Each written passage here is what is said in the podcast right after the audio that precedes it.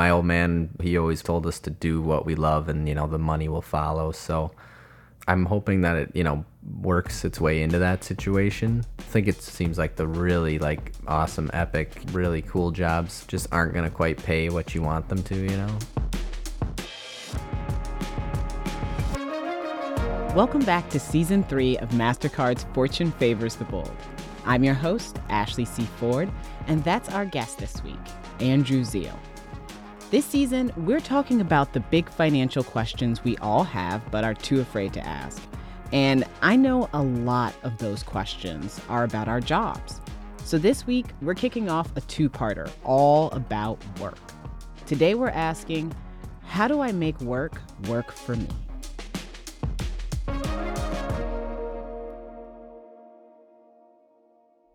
The nature of work is changing.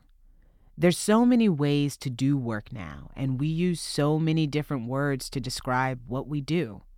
There's startup culture, there's the gig economy, trade work, freelancing, whatever you want to call it. We're all trying to figure out how to make our work work for us.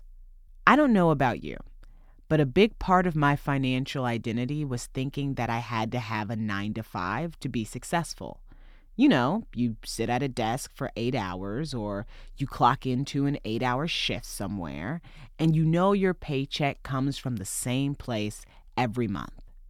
So when I decided to pursue a career outside of that, I felt like, how am I supposed to do this? But now that I've been at this writer, podcast host thing for a while, I realize what I've been doing isn't new. It's actually more like being an entrepreneur. And while that sounds kind of glamorous, it doesn't always provide the security that you get with a 9 to 5. That secure feeling, I like to think of this as financial equilibrium. That nice, happy place where you know you have enough to pay your bills and do the basic things you want and live without fear of the unexpected. But having a job you love and financial equilibrium, it can feel impossible to have both. And that's what I want to talk about today. Today, we're going to talk to Andrew, a plumber's apprentice who, like me, tried a lot of different jobs before he found one that fit. But he still doesn't exactly feel like the entrepreneur he wants to be. To answer his questions, we'll talk to two people who have been very successful in creating their own lives outside the 9 to 5. Heather Thomason, a butcher and the founder of Primal Supply, a butcher shop in Philadelphia, and Jeremy Ayers, a potter based in Waterbury, Vermont.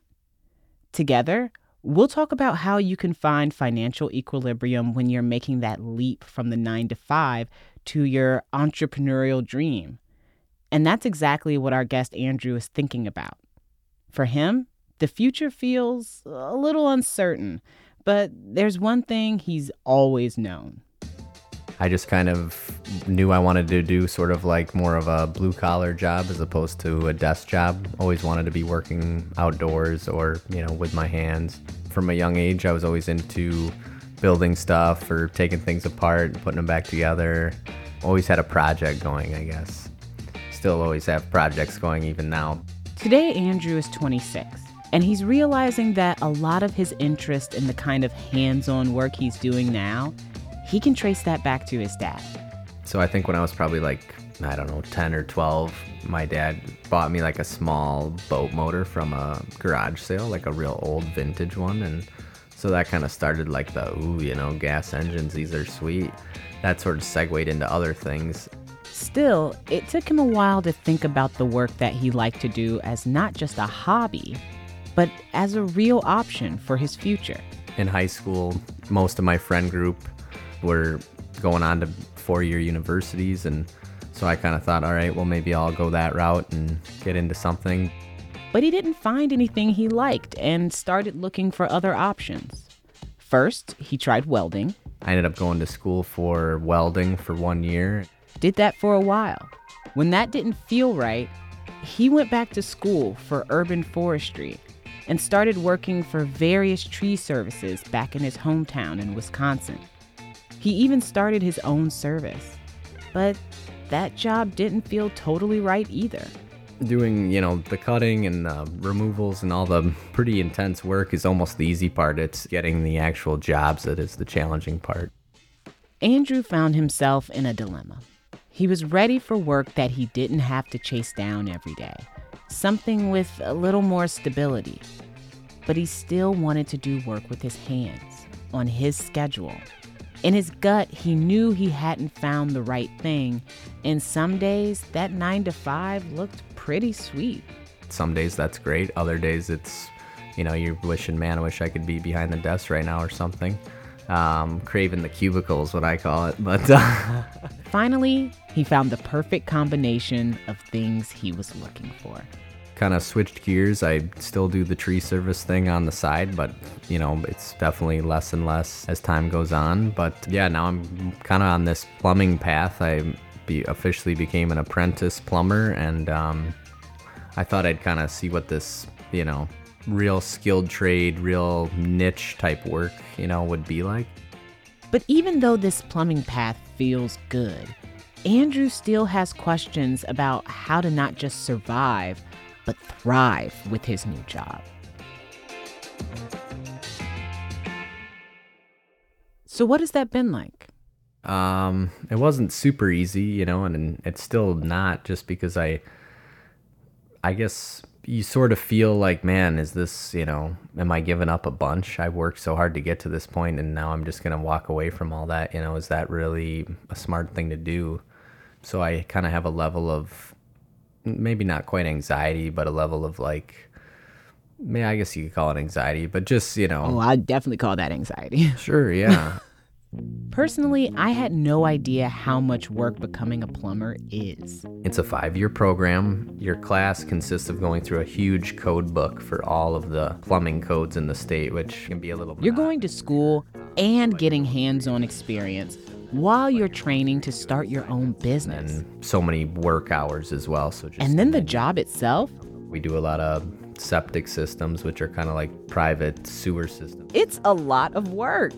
Today we did a remodel for this house, basically tearing out the old tub. It was all new installation, all the water piping and you know drain pipe and a sheetrock, so they have all the drywall there. We're doing a commercial property, which we don't do very often. We got to have all our pipes set up so that they can put the drywall on. So that was today. That's so much. I mean, it's kind of amazing because you were able to take this thing that you loved and this interest that you have and find a way to turn it into work that works for you instead of just following this path that was kind of set up for you. Yeah, and I guess you know I can attribute that to my upbringing too. You know, my my old man never really like loved his job. I don't think so. He always told us to do what we what we love, and you know the money will follow. So in that way, I always tried to do that because I had the opportunity to do what I wanted to do. So I tried hard to find out what I wanted to do. Do you feel like that's been true? Um, do you have the money? Probably not all the money right now. No, I think um, I'm hoping that it, you know, works its way into that situation. Um, but yeah, I think it seems like the really like awesome, epic, you know, like really cool jobs, like just aren't gonna quite pay what you want them to, you know. What is the comfortable point for you? um, I guess just, you know, not freaking out when you had, you know, certain bills that you have to pay or certain unexpected bills, especially, or um, being able to purchase everything you need to purchase and then probably some things that you want to purchase, you know, maybe. We've been calling that financial equilibrium, like never having to think about money. Yeah, I would say it, it totally is. Um, that would be, you know, what financial equilibrium would look like to me at least. And you have a family to think about too. Yeah, absolutely. I have a wife and I have a dog right now. Yep. No kids. No kids at the moment. Hopefully the dog buys me some time on that one. so that's where Andrew is now. He's found work that he really likes, work that doesn't look exactly like he thought it was going to, but work that he can see himself doing for a long time. Eventually become the licensed plumber and, you know, from there become a master plumber that if I, you know, I'm really up for it, you know, I think I could probably start my own plumbing company. we actually just bought a house here. Like first we added the dog, but then we added the house. Then we're, you know, now down the road we'll probably add a kid. Every year it almost seems like you need to be able to make more and more if you're going to keep adding these things and stay at that same equilibrium point. I mean, you don't have to, but I'd much prefer to hold on to my equilibrium. I'm into that word, by the way. Even though Andrew is into the idea of financial equilibrium, he knows his career choices weren't totally motivated by money. He has questions about how to keep doing work that he loves and feel secure while doing it. I guess I want to feel, you know, passionate about what I'm doing. I want to feel uh, like my life has meaning, you know, um, to feel like you're making, you know, big contributions. And when he thinks about other people who have chosen careers like his, is there anything they would have done differently? do they wish they would have done something else or you know what would they have done differently if they could and the big one how do you really know that you're making the right career choice? Was there any you know part of them that felt like they were making the wrong decision? You know what kind of what sort of guided them to that decision change in the first place? After the break answers for andrew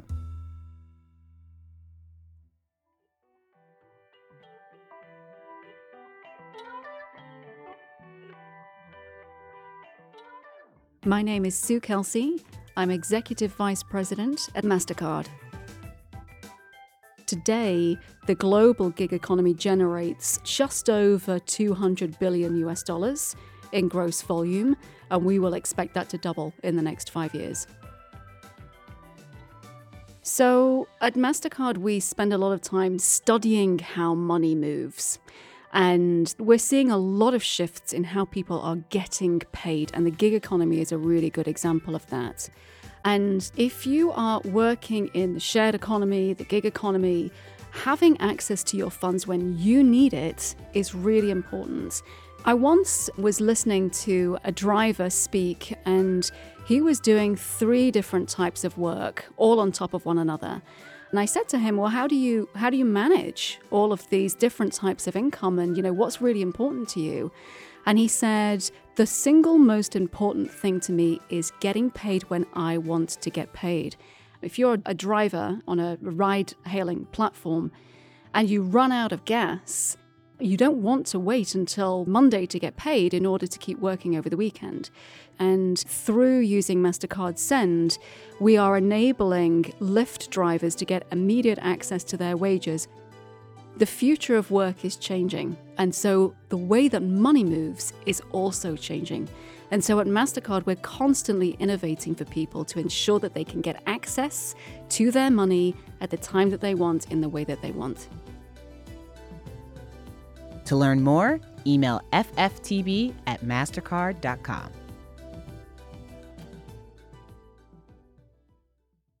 When I first talked to Andrew, I thought about tracking down plumbers across the world who might be able to answer Andrew's questions.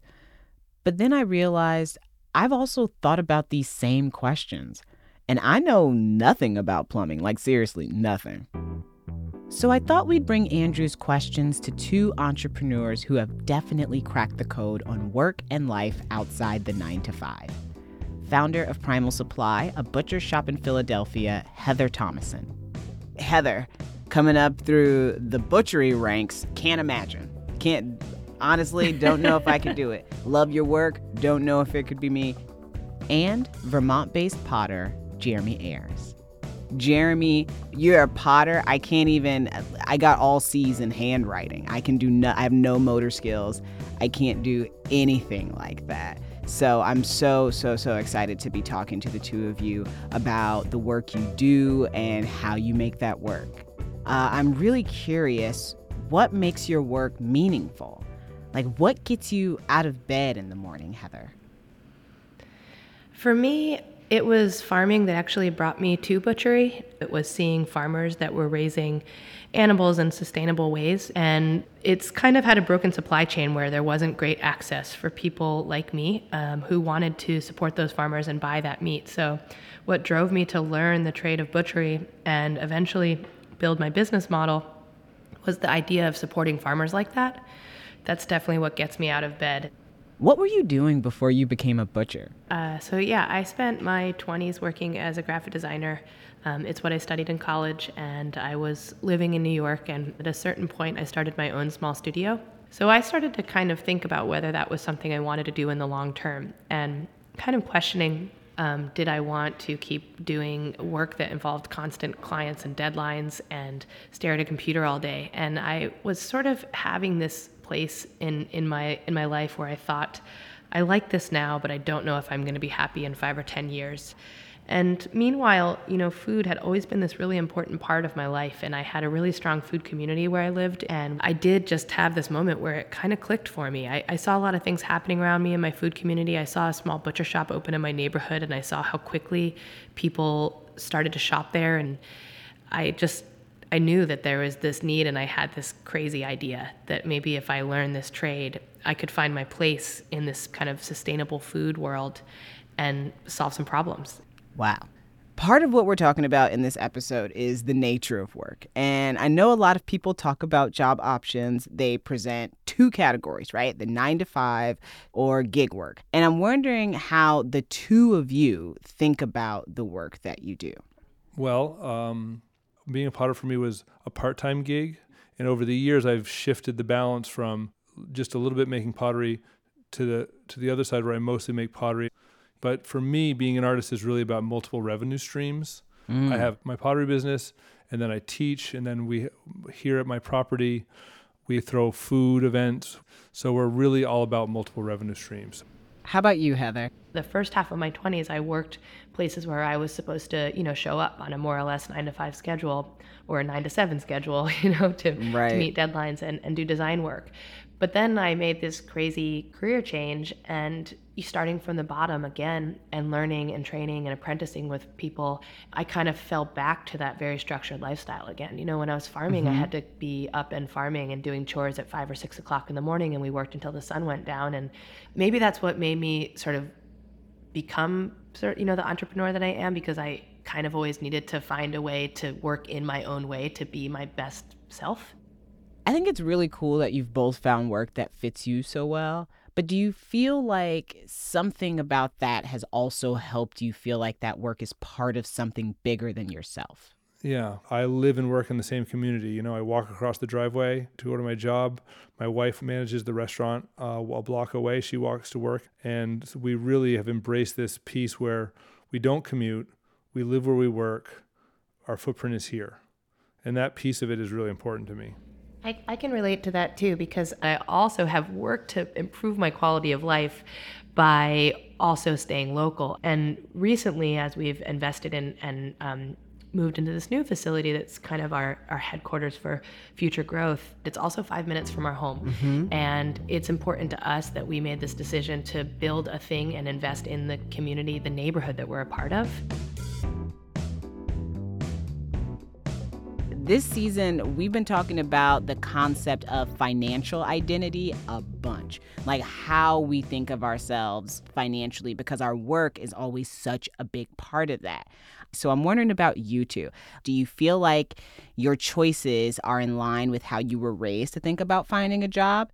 I know in myself that my my habits and my behaviors are very much like my parents and the and how I grew up.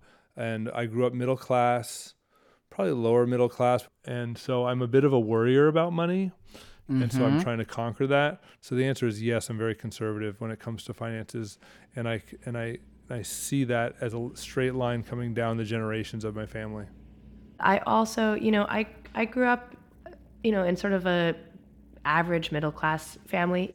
Throughout my childhood, my parents always really encouraged me to dance and they encouraged me to make art, but there was always this question of, but also what will you do for work? Right. You know, these things aren't really jobs because I didn't come from a family where there was any models for me of anyone who had made a living as a creative. Mm-hmm. So while they were supportive, it was kind of like a, a conflict, I think. They were really rooting for me and also hoping that I would set myself up for some kind of career path that would take care of me. I had a conversation with another guest named Andrew, who's early in his career, and he left me with some questions for you two. He has already had a lot of jobs, but now he's a plumber's apprentice. He really likes the work he's doing, but he does still have doubts about whether this is the best path to success. I know you guys understand that concern better than most. Heather, how did you know you were on the right path as you were apprenticing? Oh, that's that's a good one. Um, I don't know. I, I want to say I didn't, but I did. I just, I think it sounds like he does too. I knew that I really wanted to do this work. You do have to exercise so much patience to work your way around the learning curve and to work during this time where, you know, you're not you're not to the point where you have the role or the title or the pay that you want yet. Mm-hmm. Um, but um, you know, if if the end goal is what's motivating you, you're gonna make it. And I agree with you there. To jump in, it's like the ten thousand hours thing. You know, you have to make bad pots before you can make good pots. You've got to you've got to go through the process to get there. I would second that because I do I do think that, you know, especially as a craftsperson or a tradesperson, you know, it's all time and repetition and practice. So that's that's why we have apprentices and that's why there's this time to work your way up in a trade or, you know, as an artist to develop your craft. Um, you can't shortcut that time. I'm wondering, how have you learned to balance the pressure of the future, especially as a parent, as an artist, as someone trying to contribute to your community in the way you are, all while still pursuing a career that's meaningful and fulfilling, even when that career doesn't seem to have a clear path? Let's see. Um, every December, I kind of have this sigh like, okay, wrap that year up, and then, okay, big breath, here we go, January, let's start again. And like, and and it, I try to keep it as simple as that, where I could worry about, oh my gosh, what are my finances going to be like in ten years when I'm trying to put kids into college, and then I step back from that and say, next year, let's focus on next year. I'm not going to get too tied up in what my business is going to look like in 10 years. I, I do try to have a vision of the future, mm-hmm. but I am trying to live now and and get through this year and next. How about you, Heather? I think initially in my first career in my 20s, um, I was never financially motivated, but I did have this sort of thing instilled to me where I was supposed to be financially responsible. So, you know, I was pursuing work that would match up with, you know, the the type of apartment that I wanted and what was my rent and all of those things. And um, you know, was was pretty good about that. But I think the fact that I made a crazy career change and I took two years to apprentice without pay speaks to the fact that when I grew up a little bit and knew myself a little bit more and my priorities, it definitely wasn't money that motivated me. You know, the industry that I'm in now, honestly, if I can get to a point where my business is just sustainable and pays me, you know, for the living that I I want to have. You know, my husband and I, we live modestly but comfortably. We pay our mortgage and we don't buy a lot of things and we're kind of fine with that. I really love what the both of you are saying because I think it really applies to how Andrew is feeling right now. He's really eager to feel like he's making contributions to his family, to his field, and also to his community. And you're both doing that. But the path to doing that wasn't so clear, right? Or might look very different from the way you thought your career was going to be. And that's also something Andrew is worried about. So, like, looking back on your not always linear career paths, what would you have done differently? You know, I have a really hard time with that question because I think about it a lot. And um, I don't think that you can do anything differently. you know what I mean? Like, I, it's this, you know, if I had done anything differently, I wouldn't be where I am today and uh, and I think learning from mistakes and kind of growing along the way is really important. So I do think it's important to reflect and think like, well, how did that go? You know, but not how would I do it differently, but like how would I do it next time? Mm. Because I because you know every step that we've taken along the way got us to where we are right now. Jeremy, my 18 year old self loved the idea of being anti-establishment and being a 20 potter in the 21st century, and that I could do it myself that I wouldn't have to rely on anyone else. Kind of from a punk ethos that my teenage self, that was very important to me at 17, 18. I love that. I love that you, so you're a punk potter. Yeah, I'm, I'm the, the, the, ro- the romantic side of the do, do it yourself side is not as important to me at 45 as it was at 18. I mean, it still right. rings true to me, but I'm much more concerned with, you know, health insurance for my children and the realities of life. But I, I can't deny that the do-it-yourself uh, mentality is what drew me into ceramics and drew me into art and drew me into doing it myself. Okay, one last question for you two. Knowing what you know about working outside the nine to five lifestyle, what is one thing you would go back and tell your younger self? First is I really believe that if you're passionate about something, that you have to, the thing you have to do for yourself is you have to not stop. Mm. You have to, I always made pottery. I always found a way. I always found a studio to work in. Mm. And I, and I, and I give that same opportunity to young people because I give them the opportunity that I was looking for. Well, I mean, I can't say it enough as someone who has gone through that apprentice um, path myself patience, patience, patience.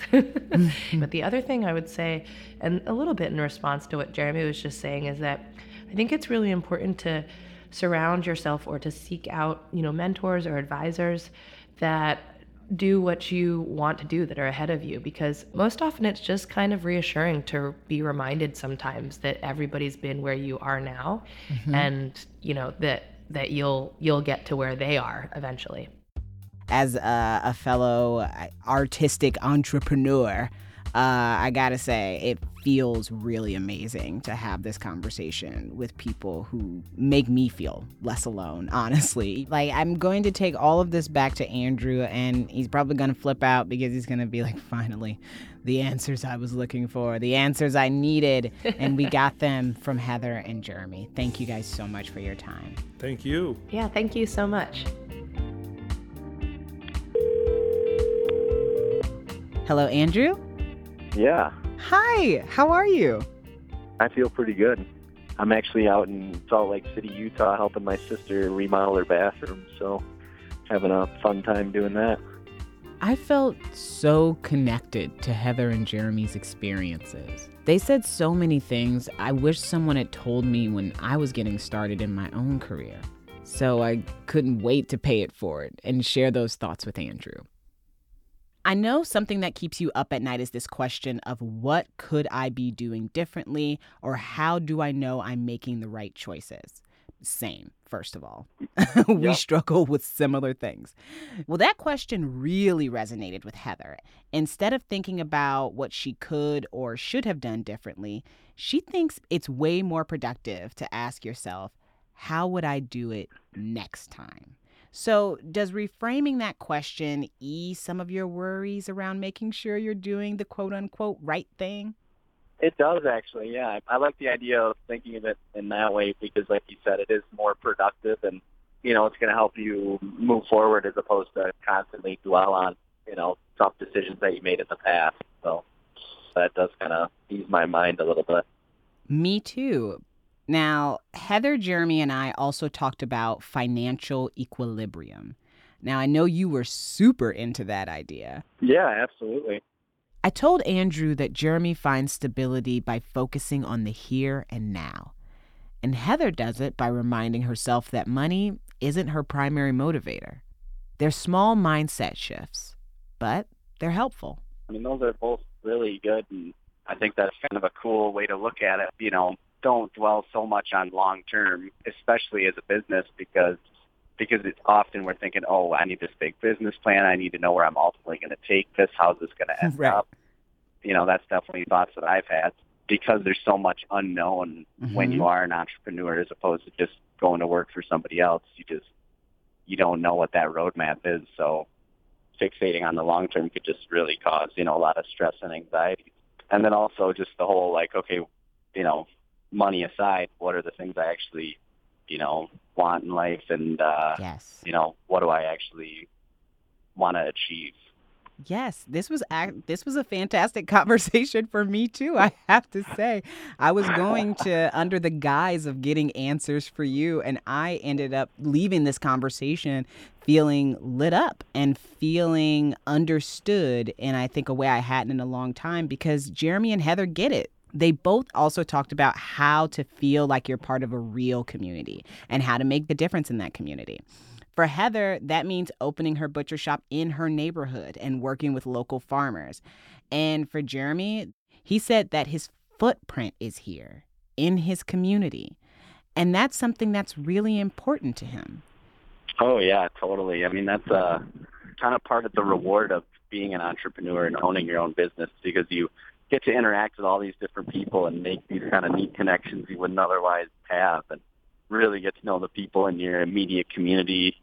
So you have uh, that sort of, I think, almost uh, like a primal instinct where you feel more full and rounded and rewarded by being more part of your community than you may otherwise be. It's a trust factor, right? There's a difference. I'll tell you this right now. I don't want any old body in my bathroom fixing things. I want the guy I know. I want Andrew. Yeah, yep.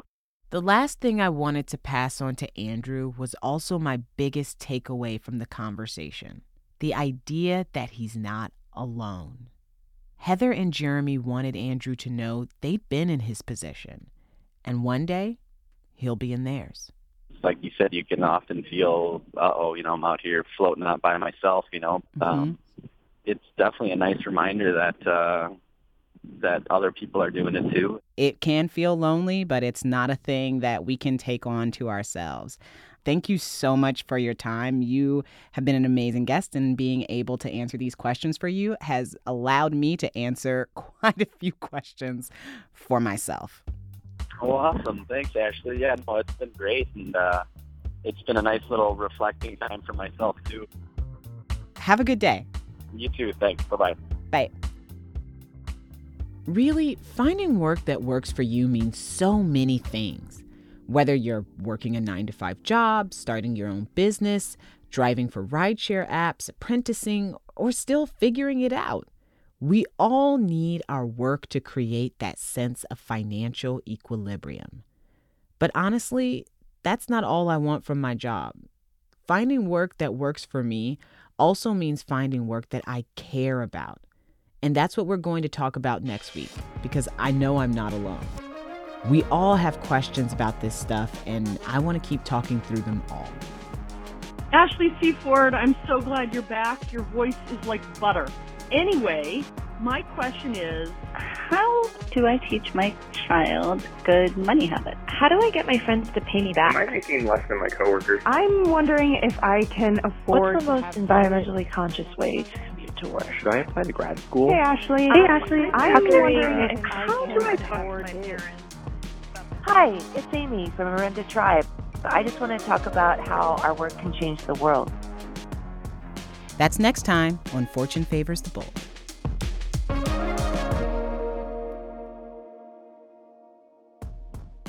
Fortune Favors the Bold is a podcast from MasterCard and Pineapple Street Studios.